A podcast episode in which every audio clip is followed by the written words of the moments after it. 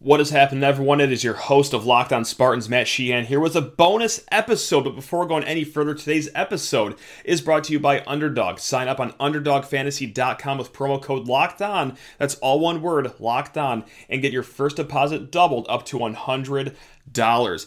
That's right. Bonus show today. Um, we had to reschedule with Graham Couch of the Lansing State Journal me being the smart person over here decided to try to get him on the show in possibly the busiest time to be a Michigan State media member.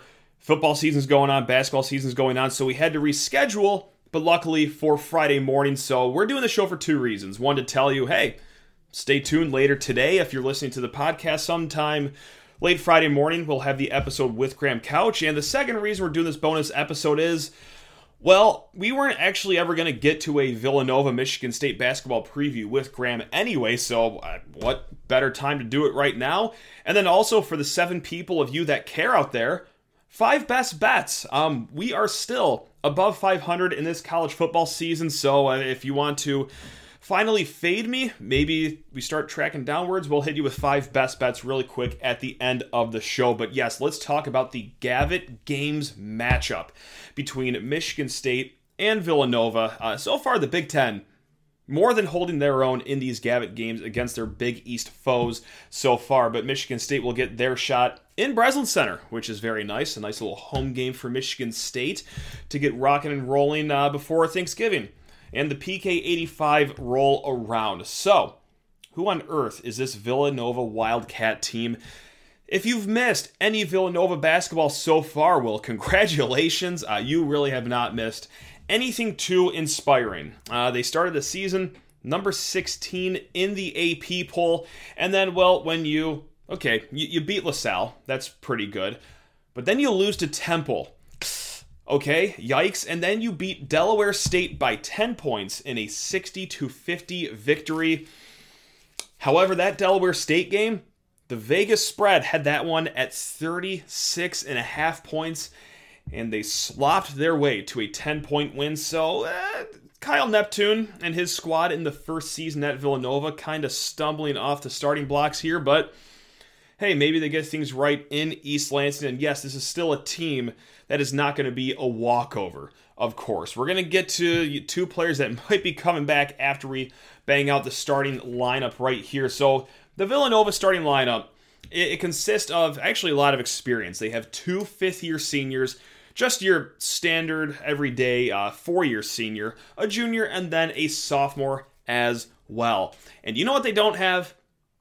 Finally, uh, they don't have an All American big man who's going to be a Wooden Award finalist, just like the guys that Michigan State has played the last two games. Of course, in Oscar Tshiebwe, plays on Kentucky, and then Drew Timme, also the big man on Gonzaga. Both those guys gave Michigan State the beats inside. And Villanova is this is a classic Villanova team. You know, they've got some athletes. Uh, no one's really physically imposing as far as height goes. So in their front court, they start two guys that are six foot eight. The first one is Eric Dixon, and this is their leading score so far 18.3 points per game, four and a half rebounds, and also 1.7 blocks per game. So this guy is.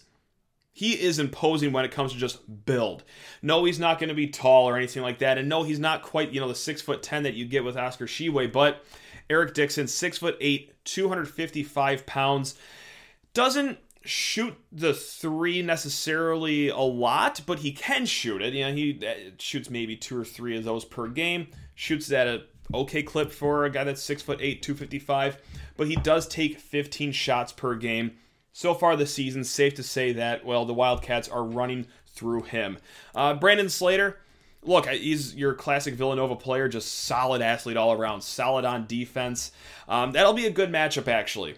Maybe one of the keys to the game here, one of the top keys to the game, I should say, is how is Brandon Slater going to do against Joey Hauser, a guy that just blitzed Kentucky for 23 points and 8 rebounds as well? Again, we are not going to let Joey Hauser's rebounding performance go to the wayside here. I'll bring it up one more time. So, Brandon Slater, how good of an athlete he is against Joey Hauser, that will be a top key to the game right here. Now, of course, Villanova uh, is really predicated on guard play. year in and year out. They have Caleb Daniels, six foot four guard. He is the best shooter on the team so far this season, 58% from three. Of course, that's not going to last all season, but safe to say that he is on a hot start to his year, and he's also shooting 92% from the free throw line as well. Now, as a career, he still is a good shooter. Last year, 38%. And so that's going to be one guy that we're going to look for. I'd imagine it's going to be Caleb Daniels against AJ Hoggard, or maybe Jaden Akins will be on him as well. They also have Jordan Longino, six foot five, fine player, very athletic, good motor, good defender. And then point guard Chris Arcidiacono. Now, if that last name sounds familiar, yes, his brother Ryan Arcidiacono was the point guard on Villanova's national title winning team from a few years back. But I'm going to be honest, Chris Arcidiacono, their point guard right now, besides just getting cardio every single game, I'm not sure what he does. Uh, he does not shoot the ball that well. Uh, he logs like high 20 ish minutes per game. He's just there so Villanova can have five bodies on the court at a time and not take a foul. That's the only reason for him starting in this lineup. Now, with that said, yes, Villanova, slow start to the season. That is their starting lineup. However, they are looking for two guys to return to the team to get them back to being that top 20 team that they were supposed to be before the season. And look no further than Cam Whitmore. Six foot four, sorry, six foot six forward, I should say. Five star player, top 15 kid, lottery pick. He has missed the start of the season with an injured thumb. However, he has been practicing for Villanova as of late. So this could be the season debut for a kid that is just an athletic freak. A kid with a high motor, strong defender. Honestly, like this is who Villanova wants year in and year out. No, he's not known as this lights out shooter. So really, his hurt thumb. I, if you're worried if that's going to jack up his shooting motion, it, it could perhaps. I'm sure it hurts a little bit, but that's not really how he makes his game. He is just a, a, slasher, high motor kid, finishes under the rim, above the rim. So this this Cam Whitmore fella, if he plays against Michigan State, that adds a whole new dynamic to this game on Friday night. Uh, maybe you'll see him guarded by Malik Hall. Uh, maybe Jaden Akins, although he's just two inches uh, beneath Cam Whitmore. Maybe AJ Hoggard gets a run at him. But yes, uh, seeing what athlete Michigan State is going to pair up against Cam Whitmore, if he plays, uh, is going to be interesting. And there's one more player, too. This guy averaged 14 points a game for Villanova last season. Six foot four, Justin Moore tore his Achilles against Houston in the Elite Eight, which is only a few months ago. But man, modern medicine is incredible. Uh, he is he's working out he's I, I, don't know if he's a full go or not, but uh, yeah, I just read an interview with him and he's chomping at the bit to get back on the court. So we'll see if the the medical team gives him the okay. But yeah, I don't think he will play. But Justin Moore is another guy to keep your eye on as far as guys who could will turn Villanova's early struggles around. So that's the personnel. Beyond that, Villanova so far just a lousy rebounding team. Maybe some of that has to do with well, they're starting two guys that are just six foot eight, which eh, that's funny as a guy. You know, I'm I'm five foot nine, and that's funny to call someone six foot eight just six foot eight. But hey, in the world of basketball, that does matter. But yeah, just really struggling on the boards so far this year. So maybe that's something that Michigan State can exploit so far this season. Uh, other things we'll be looking for. Hey, Jaxon Kohler going against a not first team All American. Uh, that's not to say that you know their uh, front court players in Slater and Dixon aren't great or, or aren't good, I should say, but they're not going to be elite or great like you got against Tshiebwe, uh, for example. Uh, hey, I also want to see Akins. You know, last game against Kentucky, he looked like the best athlete on the court for most of the game. Can he still do that against another team that is always littered with just raw athletes? Seemingly at every position. And then where does the offense come from if Joey's shots are not falling? Of course, we want to see Joey's shots falling, but hey, look, Villanova's an athletic team. Joey has some issues against athletic players sometimes. Look no further than the Gonzaga game for examples of that. But hey, he also he also made hay against Kentucky, but still, humor me here.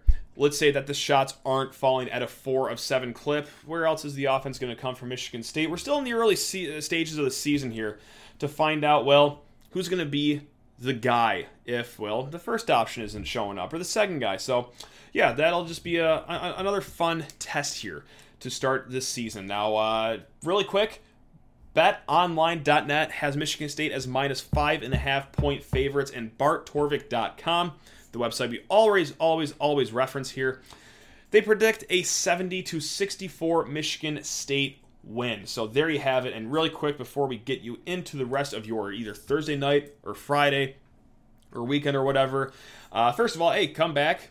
We're going to have Graham Couch here, half hour show, a little bit of football, a little bit of basketball. I'll sneak a World Cup question in there at the end as well. But five best bets to get you through the rest of your morning, night, afternoon, or whatever. Last week, we went a crippling one of four, and then hey, we're still 31 28 and 1 on the season. We lost the under 40 in Michigan State versus Rutgers.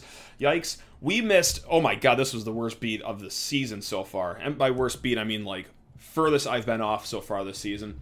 I picked over 65 in Texas versus TCU. We only came about 28 touchdowns short of that. I lost Illinois minus six and a half versus Purdue, and then over 77 in Wake Forest versus North Carolina came three points short. But hey, we got Penn State minus 10 versus Maryland. For this weekend's college football slate, Michigan State minus 10 versus Indiana. A lot of my confidence comes with speaking with Jacob Rude of Locked On Hoosiers in yesterday's show. I don't I haven't talked to a fan of a team more dejected than he is about his Hoosiers and unfortunately it's for all the right reasons.